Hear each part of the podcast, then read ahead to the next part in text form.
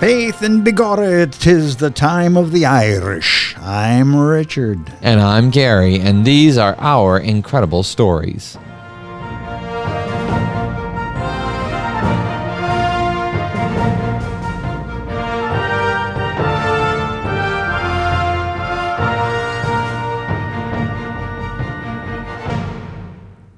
Hello and welcome back to all of our listeners from around the world and across the United States. We are so happy to have you back with us for some more of Rich and Gary's Incredible Stories. And if you are new and you like what you hear, well, feel free. Hit that like and subscribe button. Join us every Friday. We have new episodes, new stories to tell. And we always love adding new friends to our lineup of people who are already here enjoying the show. So go ahead. Enjoy. What are we going to be talking about today? Well, I also want to welcome each and every one of our listeners this evening.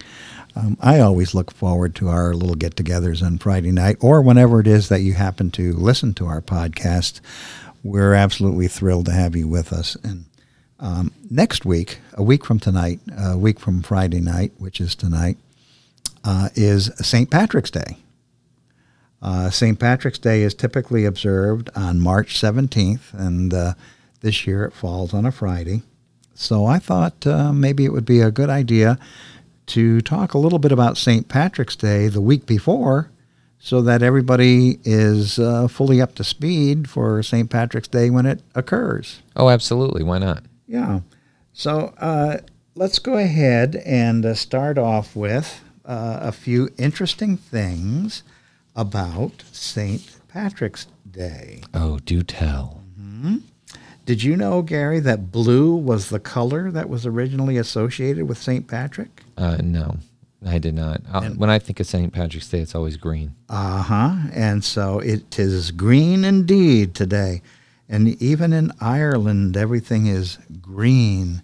But blue was what was originally associated with the historical St. Patrick.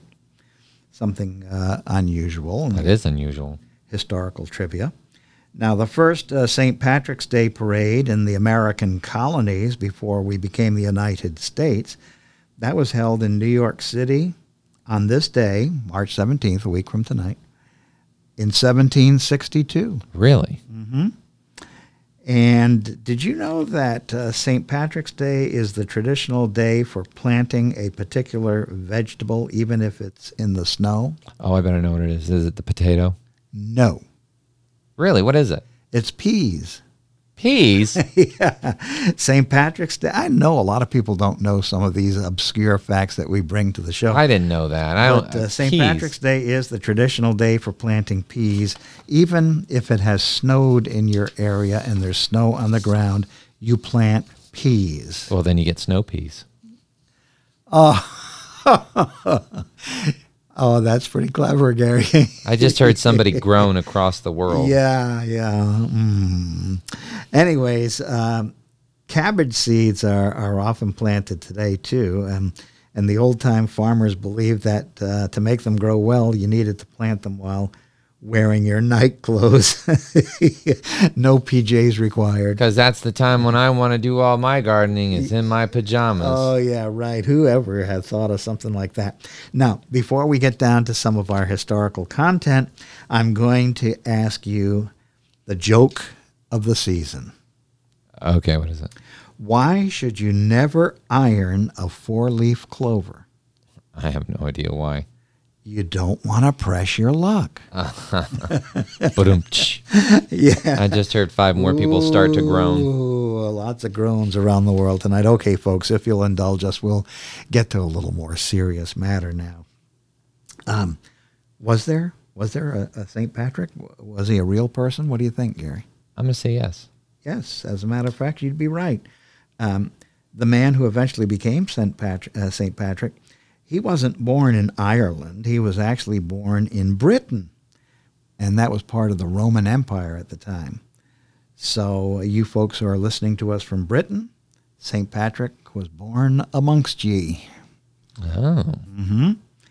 And his name was Maewyn Succat. I'm going to spell that. Yeah, that's Maewyn, M-A-E-W-Y-N. That was his first name. and his last name or family name, Succat, Succat. Strange name, don't you think? I definitely think that is a strange name. Yeah, and he was born in the late 4th century, so that would be in the 300s sometime. Wow. His family was Christian, but you know what? Maewyn didn't go along with what his family believed. He decided that he would be an atheist, somebody who did not believe in God, all through his childhood.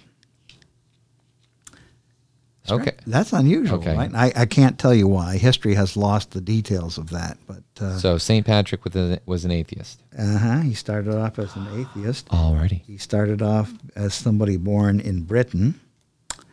And then at 16 years old, of all things, he was kidnapped. Mm-hmm. This was right around the turn of the century, right around 400. He was kidnapped from his home. Taken out of his home, which was on the west coast of Britain, by Irish pirates. Ooh.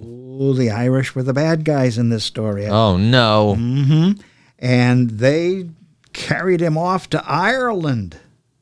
And they forced him to work as a shepherd herding sheep. Oh, no bueno. He stayed in captivity for 6 years. So that would make it 22 years old when he escaped. Ooh. Mm-hmm.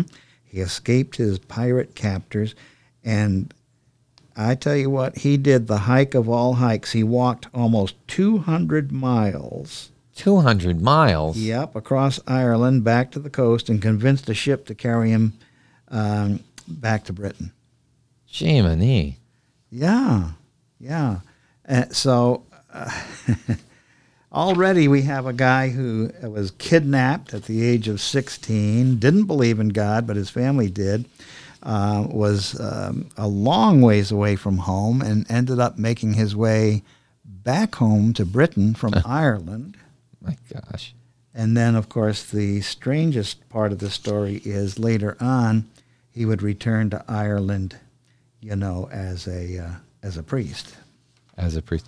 So how did he find God if he was an atheist? That is a good question.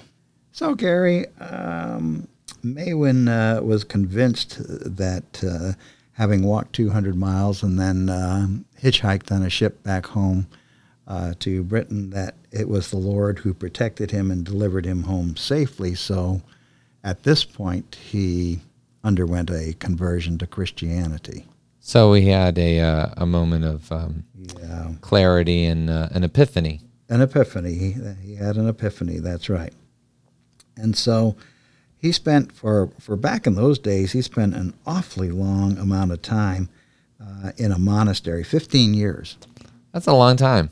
Oh, yeah, because lifespans back then were not all that long. And so 15 years preparing for missionary work in a monastery, that was a pretty huge chunk of time. Yeah, it is. Mm-hmm. So eventually, of course, he was ready to be ordained, and he became a priest, and that's when he changed his name to Patricius. Patricius. Patrick. For a second, I thought you said Patricia. No, Patricius. Patricius. Or Patrick. And that's when he decided, of all things, to go, not stay in his homeland, but to go back to the place where he had been kidnapped by pirates and held in captivity, Ireland. Isn't that something? And he decided that that's where he would teach the gospel. That was going to be his home. Yeah, and he traveled from village to village. He shared the teachings of the Lord, and he actually founded a lot of churches there. Really? Mm-hmm. Mm-hmm. And he chased all the snakes out of Ireland, right? Yeah, so yeah, that's one of the one of the old wives' tales. Now we wear a shamrock on St. Patrick's Day because the legend says St. Patrick used its three leaves to explain the Holy Trinity: the Father, the Son, and the Holy Ghost. Yeah, the three divine people who are divine, one being God. But we don't have any direct record that he actually used the shamrock as a teaching tool, so we don't know that for a fact. But here's something interesting. His symbol was a three-leaf shamrock to represent the Holy Trinity, right? Right. But we have four-leaf clovers. Now, the four-leaf clover, the ancient Celts, they thought that was a charm against evil spirits, so that did have some kind of spiritual connection. That makes sense. And a lot of things, when it comes to that, there's always a mixture of religion and cultural traditions from that region. Yeah, and so, again, we have no proof that St. Patrick ever had any kind of connection with the three-leaf clover whatsoever. Right, exactly. And the four-leaf clover is the one that does have a little bit of religious background from the ancient Celts. But here's what happened with the four-leaf clover, Gary. In 1911, the superintendent of an Iowa school, his name was O.H. Benson, he decided that he could use the clover as an emblem for their agricultural club for children. And that club became... The 4-H club? 4-H. The National Club Agricultural Program, 4-H. Yeah, for kids who want to go into farming and agriculture. Yeah. So that... that started, that's really why the four-leaf clover is quite significant today. And, you can, a lot of schools have their 4-H clubs, I think. They still have 4-H.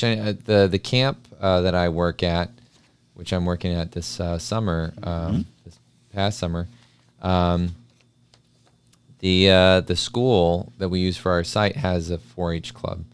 And they have their chickens, and they've got pigs and other things, little goats and whatnot. And yeah, it still exists.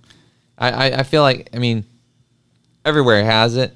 Everywhere has a 4-H club, but I feel like it's more popular in the heartland and Southwest than in most other places. Yeah, in America's Midwest, especially. Yeah, in the Midwest, especially Iowa, the Kansas, Midwest, places like that's where it's really popular. It's not to say it doesn't exist anywhere else. It's just. That's where farms are. A lot of farms. Exactly. So I think that with St. Patrick's Day coming along next week, we did well to talk about the historical figure, St. Patrick, what really happened to him, how he had his conversion, and what he did afterwards, the four-leaf clover, and some of the more unusual things connected with St. Patrick's Day. So I would say, for those of you who are listening in at this time, I hope you enjoy your St. Patrick's Day. Be sure to wear the green. Wear the green, and if you can, wear a four-leaf clover, and you'll be right in style. Absolutely. And until next time, I'm Patty O'Richard. I'm still Gary. But if you like what you heard and you think somebody else might enjoy these wonderful stories, remember, hit that like and subscribe button and join us again for some more incredible stories.